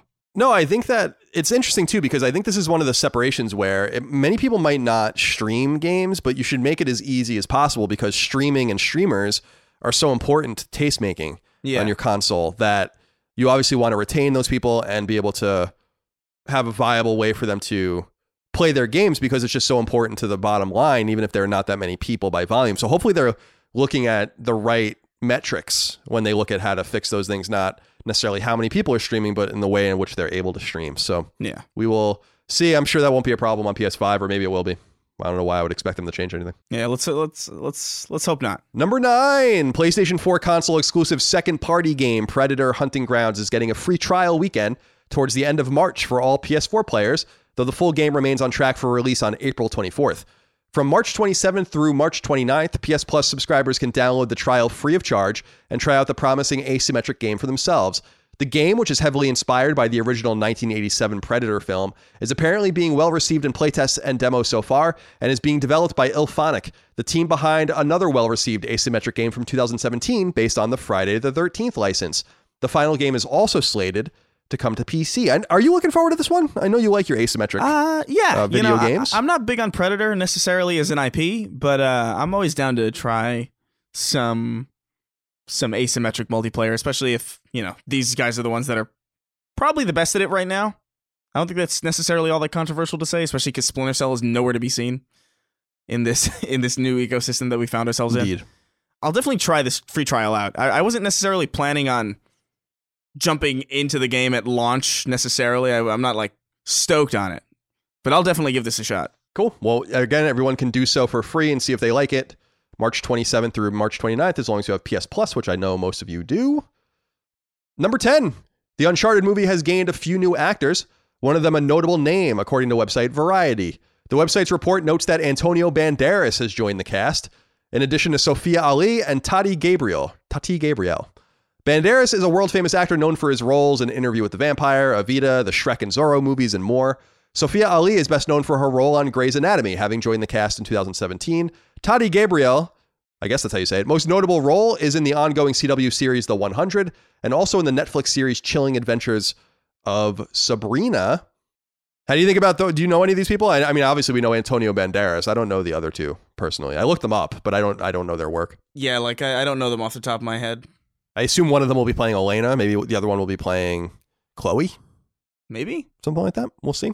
Well, it's a younger Nathan Drake, so do you think even Elena's even in it at all? Oh, that's true. It is. That yeah. I guess they can't be in it because they meet in the first in Drake's Fortune. So that's a good point. So yeah, I guess there'll be someone else entirely. There you We'll go. see. Good point.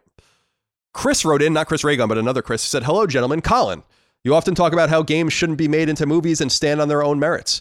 Do you feel the same about books being made into films or any other media adaptations? We wouldn't have some of the great movies of today if books were not adapted to film. Thanks for the podcast and keep on keeping on.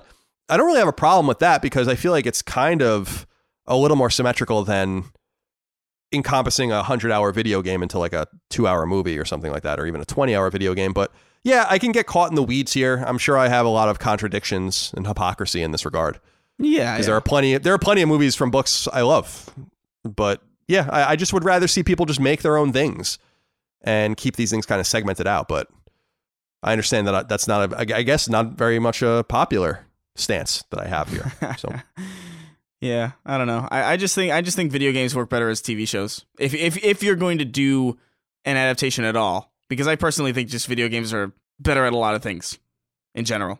So like the idea of kind of I look at film as like kind of like regressing almost. You know what I mean? Like when you take a game franchise and you're like, oh, I want to tell the story, but like in a way that's not interactive or personal. Just feels like what? I don't know. it's just weird. point. This is a weird move to me, and it feels like going backwards. But like, hey, man, if people want to watch Tom Holland c- crack wise while swinging around on a on a vine, you know, it's it's up to you. yeah, I don't, I'm just I just don't care. I just don't care about it. Can't get into it. What if But- they have Nolan North voice Tom Holland? That'd be so awesome. Then I would watch it. then I would totally go see it just for the just for the oddity of that, of course. All right, let's do a wrap up. Number 11. Website Gematsu reports that adventure game Hazel Sky is coming to PS4 later in 2020. That arcade racer Hot Shot Racing is coming to PS4 this spring. That Harmonix developed DJ game Fuser, I put Fuster there, but that's not what it's called, Fuser, is coming to PS4 this fall. That golfing game Golf with Your Friends is coming to PS4 later in 2020. That super challenging platformer Jump King is coming to PS4 later in 2020. That Japanese shoot 'em ups uh, Ginga Force or Ginga Force and Natsuki Chronicles are both coming to Western PS4s later in 2020. That horror game Those Who Remain is coming to PS4 on May 15th, and that roguelike game Dungeon of the Endless is coming to PS4 this spring. The official Bla- PlayStation blog reports that fantasy themed Battle Royale Spellbreak will be entering closed beta on PS4, which will be underway by the time you hear this podcast, and that turn based strategy game 1971 Project Helios is coming to PS4 at some point this spring. Website Push Square reports that astounding looking old school action game Cyber Shadow is coming to PS4 this fall. That game looks fucking phenomenal. You guys should go check that out. Uh, let's see. That puzzle game Ever Forward is coming to PS4 this May. That FPS Insurgency Sandstorm is coming to PS4 on August 25th. And that violent action game Disc Room is coming to PS4 sometime later in 2020. That game also looks awesome. Website VentureBeat reports that platformer Lost Woods Beyond the Page, which was initially slated to come to PS4 in 2020, will now come out in 2021, as Google has bought one year exclusivity for the game on Stadia. And finally, Borderlands 3 is getting a second campaign add on on March 26th called Guns, Love, and Tentacles The Marriage of Wainwright and Hammerlock. It will be part of the game's season pass or can be purchased separately. The Real Deli wrote into us and said, Hi, CNC. Just a simple question here. Where the hell is Ninja Gaiden? I know everyone panned on 3 because they took the gore out of it, but it was still a generally good game. I feel like with the rise of all these samurai and ninja type games, the series is ripe for a comeback. What is Team Ninja doing? Well, Team Ninja is working on Nioh, silly goose. So Oh man, that's where they are. Yeah, I I have far I have far too many. Where the hell is blank? In in my own repertoire. So just got to deal with it like the rest of us. Yeah, exactly. And I also feel, Chris, like ninja uh, uh, ninjas are all almost becoming like the new zombies. Yeah, They used to be really awesome, like in the 80s especially, and 90s even. Ninja ninjas were great. But now I'm like, I don't feel that they're that interesting anymore. I, I'm uh, that's a lot for me to say because I love me some ninjas. But yeah. that Cyber Ninja game though does look just phenomenal, just absolutely phenomenal. It really does. Yeah, I don't know, man. I, I uh, it, it would be cool to see another Ninja Gaiden, but I, I just, I just have so many things that I'd rather see. I want to see my boy. I want to see Sam Fisher back. I want to see my my Splinter Cell before I see a Ninja Gaiden, because I feel like there's a specific, because like where the, while there's a surplus of ninjas, there's a there's a specific deficit in stealth based like spy shit. Hmm. You know, like that's not really a, like I remember back in the day with like Spy Hunter and fucking, you know, Golden Eye. Like spies used to be the shit, and now it's just like there's just nothing. It's true. It's a shame. There is a deficit, a dearth, we might say, of the uh, of the spy game. But yeah, I, I honestly think Team Ninja did a lot of damage to Ninja Gaiden by making it an Xbox exclusive for so many years, and then getting those games ported later on to PS3 and even to Vita. So I think they kind of killed the game's momentum. Now, people, those were some of Xbox's best games, no doubt. But I don't know. I feel like that kind of hurt them a little bit. I, I'm a big Ninja Gaiden fan in the 2D. I would love to see one of those games released again, but that's definitely not going to happen. yeah. All right, Chris, let's read the new game releases. There aren't too many of them. As tradition dictates, you will go first. Alrighty. 60 Seconds comes to PS4. 60 Seconds is a dark comedy atomic adventure of scavenge and survival. Yeah, that's what it Did I read that correctly? Yeah, That's fucking with definitely me. Collect supplies and rescue your family before the nuke hits. Stay alive in your fallout shelter. Make difficult decisions. Ration food and hunt mutant cockroaches. Oh, how great! And maybe survive or not. did. Rad roaches. Yep. All right. Amoeba Battle microscopic RTS action comes to PS4. That's that's, that's awesome. That this premise. Yeah, it sounds like a cool. It's actually a cool name. Reminds me a little bit of Metal Gear Solid.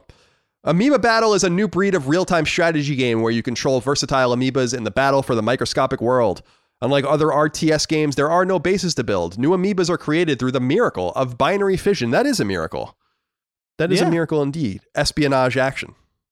All right. Breeder, homegrown director's cut comes to PS4 and PS Vita. Uh, Breeder Homegrown is a short horror game about a family dealing with a strange creature over several generations. You will encounter some puzzles, but the game relies mostly on atmosphere, music, and dialogues. In this in this director's cut version, dialogues have been streamlined. Some issues have been fi- Some issues have been fixed. And if you look close enough, you might find some new little surprises. Just some of the issues, not, not all of them. Yeah, not most of them. Dogfighter WW2 comes to PS4. New Sky Battle Royale has arrived. Real dogfighting battle royale based on World War II. Be part of the Grand Sky battle with warplanes such as Mustang, Spitfire, Messerschmitt, Zero Sen. Customize the way you want with 40 people. You are the ruler of the sky. Now, I have to say, I was a little disturbed by the art for this game because it was a dog flying in the plane, like a, a anthropomorphic furry oh, dog. Oh, I see. Yeah. So we're getting more. Why those. didn't they? Why did they? They didn't. Mustang, Spitfire, Messerschmitt, and the Zero. These are all proper nouns. Could capitalize them a little bit, but that's okay. Yeah. Granblue Fantasy Versus comes to PS4. Take the fight to new heights on the PS4. Legendary fighting game studio Arc System Works and Cygames team up to bring the Granblue Fantasy universe to the home console in action-packed head-to-head fighter. Granblue Fantasy Versus features a colorful cast of their most popular crewmates, each with a unique fighting style that is easy to learn but hard to master. Cool. Yeah, Granblue is making a, a big big play recently Yeah. with some of these games. So we'll see if that becomes relevant outside the Weebosphere. Whole Frame comes to PS4. Whole Frame is a third person hero shooter with different characters to choose from. Play with your teammates and defeat the opposing team through matches full of dynamic elements. Join your teammates to gain control of Whole Frame, the most valuable and coveted energetic resource in the entire universe. Ooh. Pathologic 2 comes to PS4. Pathologic 2 is a narrative driven dramatic thriller about fighting a deadly outbreak in a secluded rural town. You are a healer, and to save anyone, you'll have to survive in this bleak and strange world where even food and medicine are scarce. All right. Separation comes to PSVR. Separation is a first person adventure at its most ambient and atmospheric. A meditation on solitude, loss, and the spiritual path. Separation is a unique journey to a place of epic desolation. Featuring a sublime electronic soundtrack by Vic- Vector Lovers, Separation is the ultimate chill out trip. Syrup and the Ultimate Sweet comes to PS4 and PS Vita. Syrup finds finds a candy golem in her basement. God, that's so horrifying.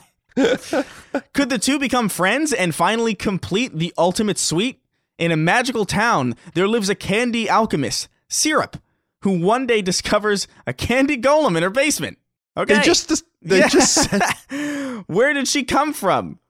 Who could have made her? Go find out. God Almighty! you ju- It was like they just forgot that they rewrote it. They just rewrote one after the other. I thought I was having a stroke for a second. Nope, nope.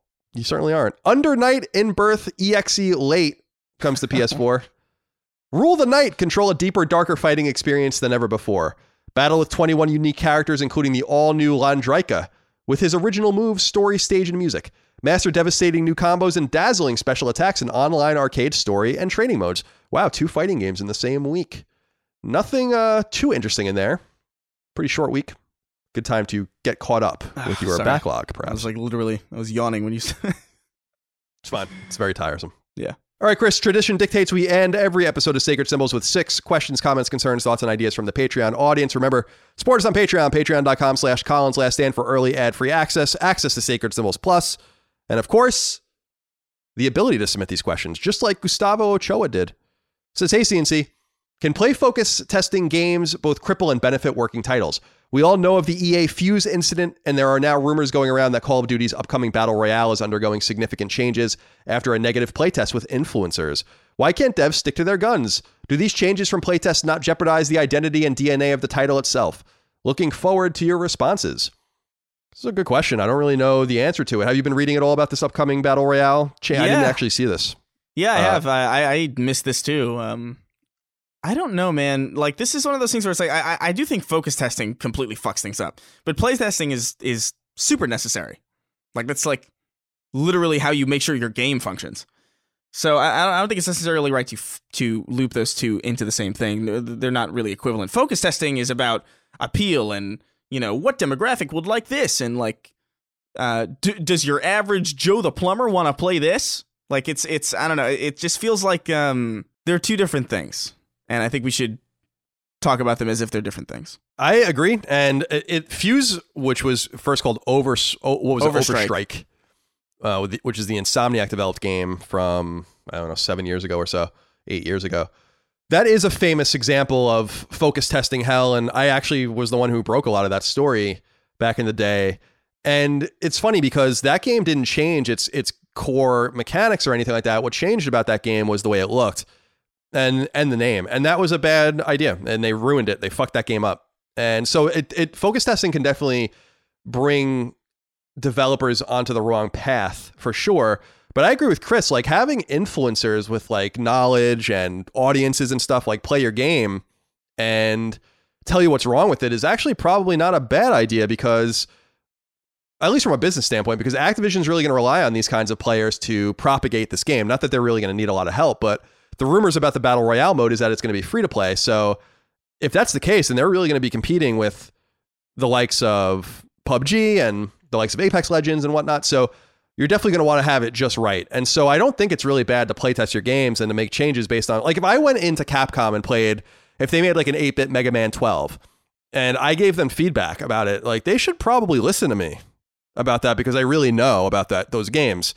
And so I feel the same way about these influencers. As long as they're having influencers, obviously, that are in the sphere of Battle Royale or Call of Duty, then it makes a lot of sense to make your edits appropriately and accordingly. So don't stress too much. Chris is right. These are two different things. Yeah. Rob Armour wrote in and said, Hey, Colin and Chris, new Patreon supporter here and thought I would submit my first question. Welcome, Rob Armour. What is going on with the marketing for this new Batman game from WB Montreal? The game has been teased for six months and counting, and yet there is still next to no concrete information about the game. Is this a wise strategy from a studio who is not even considered to be the premier Batman game developer? Surely it is time to shit or get off the pot. I'm with you, Rob, but here's the thing. I think that this game is going to be revealed at the PlayStation event for PS5, and I think that it might have been they might be kicking the can down the road because it was supposed to happen already. I mean, that's my that's long been my theory about that game. Yeah. So I don't know. What do you think, Chris? Are you? you I mean, because it is time to shit or get off the pot. I don't know. I don't know why you would keep teasing it, but they haven't Yeah. teased it in a while. What do you think? Yeah, no, I think it's definitely. I think they probably expected uh, an announcement video by now, and I think they probably expected, uh, you know, not a plague. Right. Not a world-ending pandemic. Yeah, so like I, I don't know, man. I think a lot of people's marketing strategies are a little uh, are a little thrown off by the impending doom of our society and and uh, and species. indeed, it's fine, and everything will be just fine. Yeah, Maybe. just just wash your hands. Honestly, Maybe it'll be fine. Maybe it won't. I don't know. just wash your hands. Do wash your hands. You should definitely wash your hands, no matter what. I do agree with you there. All right, Chris. The next one is an interesting question. We were going to talk about we well, we talked about Xbox Series X a little bit at the top, so we'll talk about it a little more in depth now. Mhm. Matt Wu, Woo Woo Kenny Woo. Are you a Mighty Ducks fan? You know no, that I've- I know what the Mighty Ducks is, but I've I've never Oh, okay. really watched it. there's a character in the second one called Kenny Woo, and he scores a goal, and the announcer says "Woo Woo Kenny Woo, and that's just always been my association with the last name Woo at this point. So Matt, Matt Wu, Genuine insanity. uh, no, it's. I can't even begin to tell you how insane all of Mighty Ducks is. I love that series though. So Matt Wu says, "Hey CNC, Xbox's smart delivery system seems to be all the rage right now, but how do game devs benefit from it? If you factor in the manpower, time, QA, etc., it doesn't sound like a cheap business decision. Also, developers are missing out on a chance to double dip and sell newer, upscale versions of their game on the next gen consoles. Does consumer goodwill outweigh potential sales? Love the show. All right, so in the announcement on the 24th of February about Xbox One or Xbox Series X rather, where they were talking a lot about the the beefiness of the console and what it can do, they mentioned a thing called smart delivery. So here's what it says on their website. It says this technology empowers you to buy a game once and know that whether you are playing it on Xbox One or Xbox Series X, you are getting the right version of that game on whether, whatever Xbox you're playing on. We're making the commitment to use smart delivery on all exclusive Xbox Game Studio titles, including Halo Infinite, ensuring you only have to purchase a title once in order to play the best available version for whatever Xbox console they choose to play on. This technology is available for all developers and publishers, and they can choose to use it for titles that will be released on that, that will. There's actually a spelling error here. That will be released on Xbox One first and come to the Xbox Series X later. So that's what it says on their website. Yeah. Now, I don't know how you feel about this, Chris. You're much more into the Xbox ecosystem than me. This sounds like a whole lot of nothing. Like, it just sounds like really interesting marketing speak. It's backwards compatibility and forwards compatibility. And, the, and it's just going to know when you buy a game on Xbox One that you already own it. And so you don't have to buy it again. I just, this Yeah. is the kind of like dumb marketing shit that I just can't get behind. But what do you, am I right? What do you think? It's just a it's just a name for something that exists already. That like you just you just described it in a way that's uh that's a little bit like you said it's backwards compatibility and forwards compatibility and the and the easier way to the, condensed way to say that is smart delivery. It just knows what it just knows what system it's on. It knows the hardware that it's running on, just like a PC. Like when you launch a game on PC, it will automatically tailor settings to what your machine can handle. And like you can go in there and like fuck with the settings if you want because it's like the the whole appeal of PC. But you know, this is something that the Xbox One X already does. This is something that the PS4 Pro does also to a lesser extent. I it's it it does already exist. I'm not I don't really feel one way or the other about it because I just expected this to be the case. There's no reason why if you buy The Last of Us on PS4, if you support The Last of Us on PS4 when it comes out, why should you have to buy it again on the next generation console when you know that all the previous games are going to be forwards compatible? Like it just makes no sense. I, I think like the question here, uh, like is it a ch- is are developers missing out on a chance to double dip? Yeah, and uh, good because double dipping sucks. Yeah. it's frustrating. It's why it's literally honestly, it's probably how this virus is spreading. Honestly, all this friggin' double dipping, all you double dip enthusiasts out there just double dipping your chips. You dip you dip and then you dipped again. You dipped, you took a bite, and then you dipped again. Dip once and end it. Whatever he said. Always a Seinfeld reference somewhere in there. It's just so it's classic. But yeah, man, I don't know, man. I, I, I just don't. I don't see that as a negative of like, oh, developers can't sell you the same game twice. It's like, oh, okay, good. Yeah, I, I don't see it as a bad thing either because he does say, does consumer goodwill outweigh potential sales? Yes, because without consumer goodwill, you're not going to have potential sales anyway. The, the days of reselling your games are over. And I think that that's exciting. And that's why I think it's so important to some people to have full backwards compatibility going as far back as possible on PlayStation because Xbox has four generations of games now available on one, are, are going to have four generations of games available on one console, which is huge. So I, I do think that it does matter. I do think that we're moving on. This does change the economics of games from a, a certain point of view, but the biggest frustration for me, Chris, is just not having access to all the games I want to play on a console. And to charge me again for The Last of Us just on PS5, it's just not going to happen. They're not going to be able to do it. It's not a matter of if they want to do it or not. They're just literally not going to be able to do that. Because Yeah. because then people are going to be like, well, you, you have a backwards compatible console. What the fuck are you talking about? Yeah. They also showed Spider Man running on PS5 or like PS5 hardware and like cutting down drastically on load times and like uh, upping render distance and like possibly frame rate. I don't know if they actually went that far that far in, but like if you show me that these games work on better hardware and they work better, if you sell me the same game again, that just means you chose not to do that. You just that means you just chose not to allow that for your game and you're intentionally just trying to milk me. Which is just that just it is not going to come across well. Like that is that's just bad practice. It was bad practice then when they did it. But like at the very least you could say okay, well the PS3 isn't you know forwards compatible or like or or the PS4 isn't like backwards compatible with PS3 so it's like it's a whole new thing so there was some leeway for it and you know oh it's a, it's a stronger console I guess but like this next generation is going to be stronger in everything that isn't necessarily just graphical like it, it's it's going to be something that when you play a PS5 game you're going to know that a slightly less polished slightly more rough version of that game could run on a PS4 you just know that that's going to be the case because we've seen it.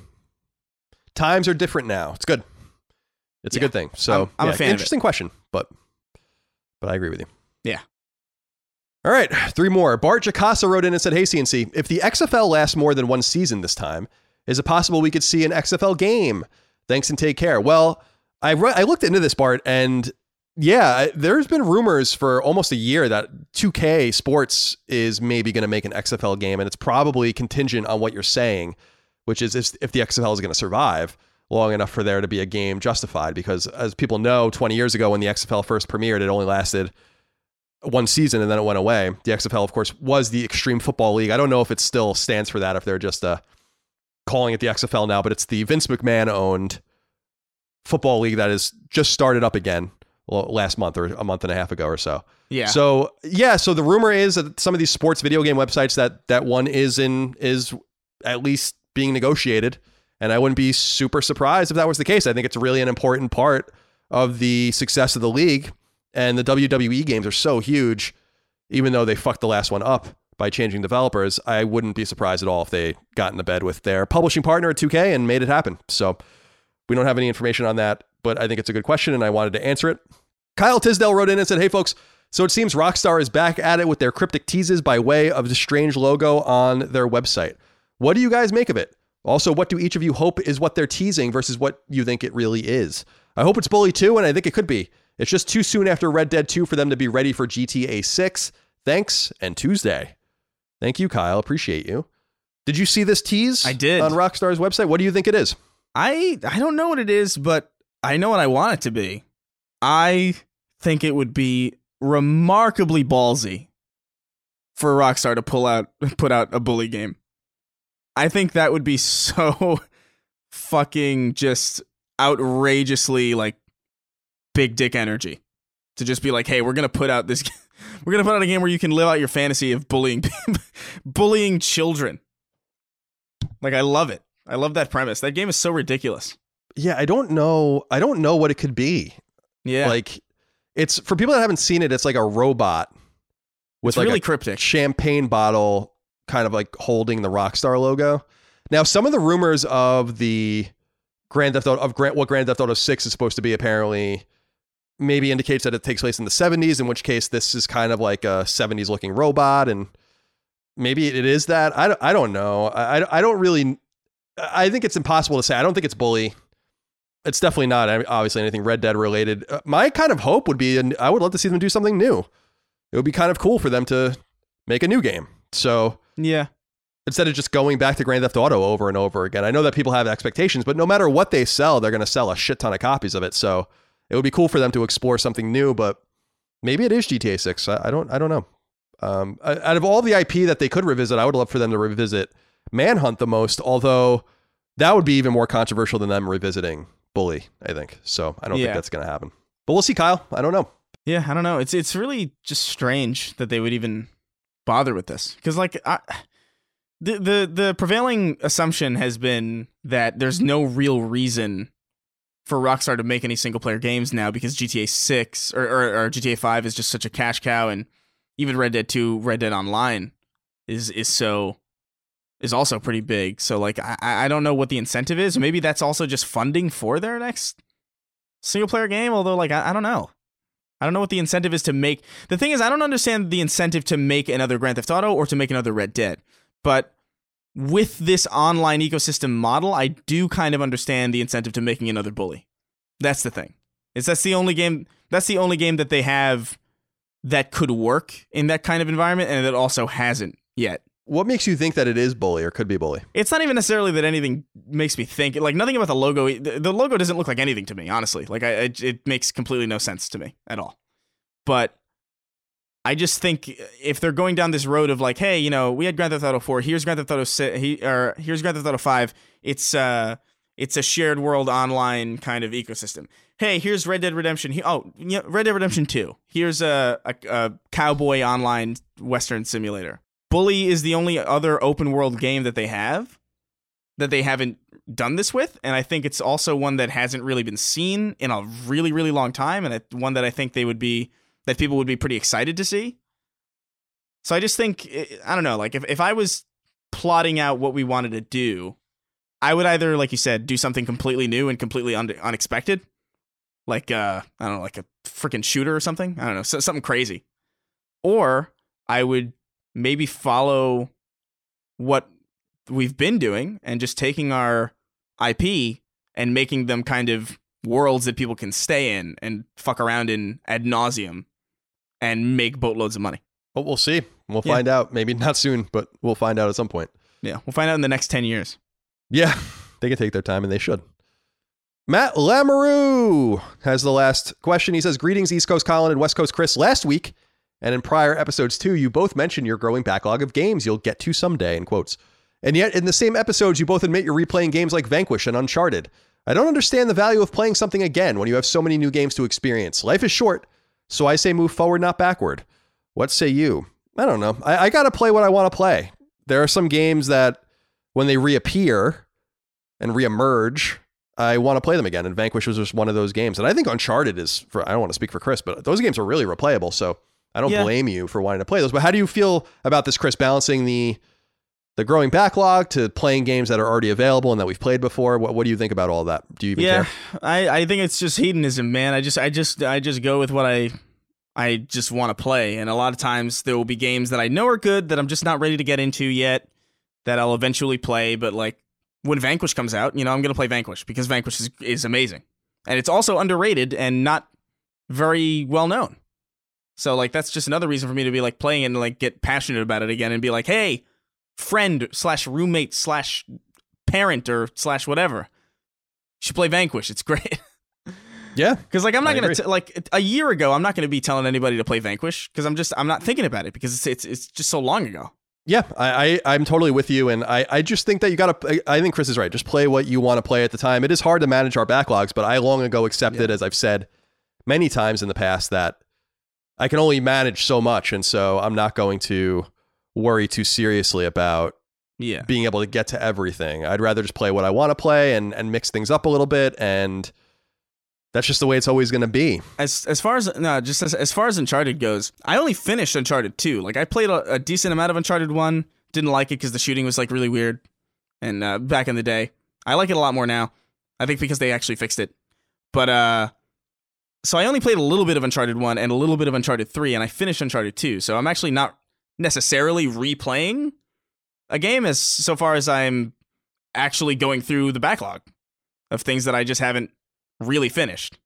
Like I know the endings of those games, like I've I've I've seen them, but uh, it's it's a different thing to play it.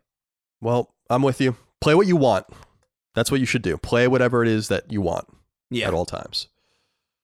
All right, Chris, that's all we have for this episode 88 of Sacred Symbols, PlayStation podcast. We appreciate everyone's love, kindness, and support out there. Remember, uh, Twin Breaker comes out on PS4 and Vita on March 24th, and the pre orders at Play Asia are going to be going on by the time this hits free feeds for the physical versions. If you want to grab those, please do. We thank you for that as well. And uh, that's it. That's basically all I have. Do you have anything else to say, Chris? No, I think I think I'm I think I'm set. All right, perfect. All right, we'll see you guys next time for more. Until then, be good. Goodbye. Take care, guys.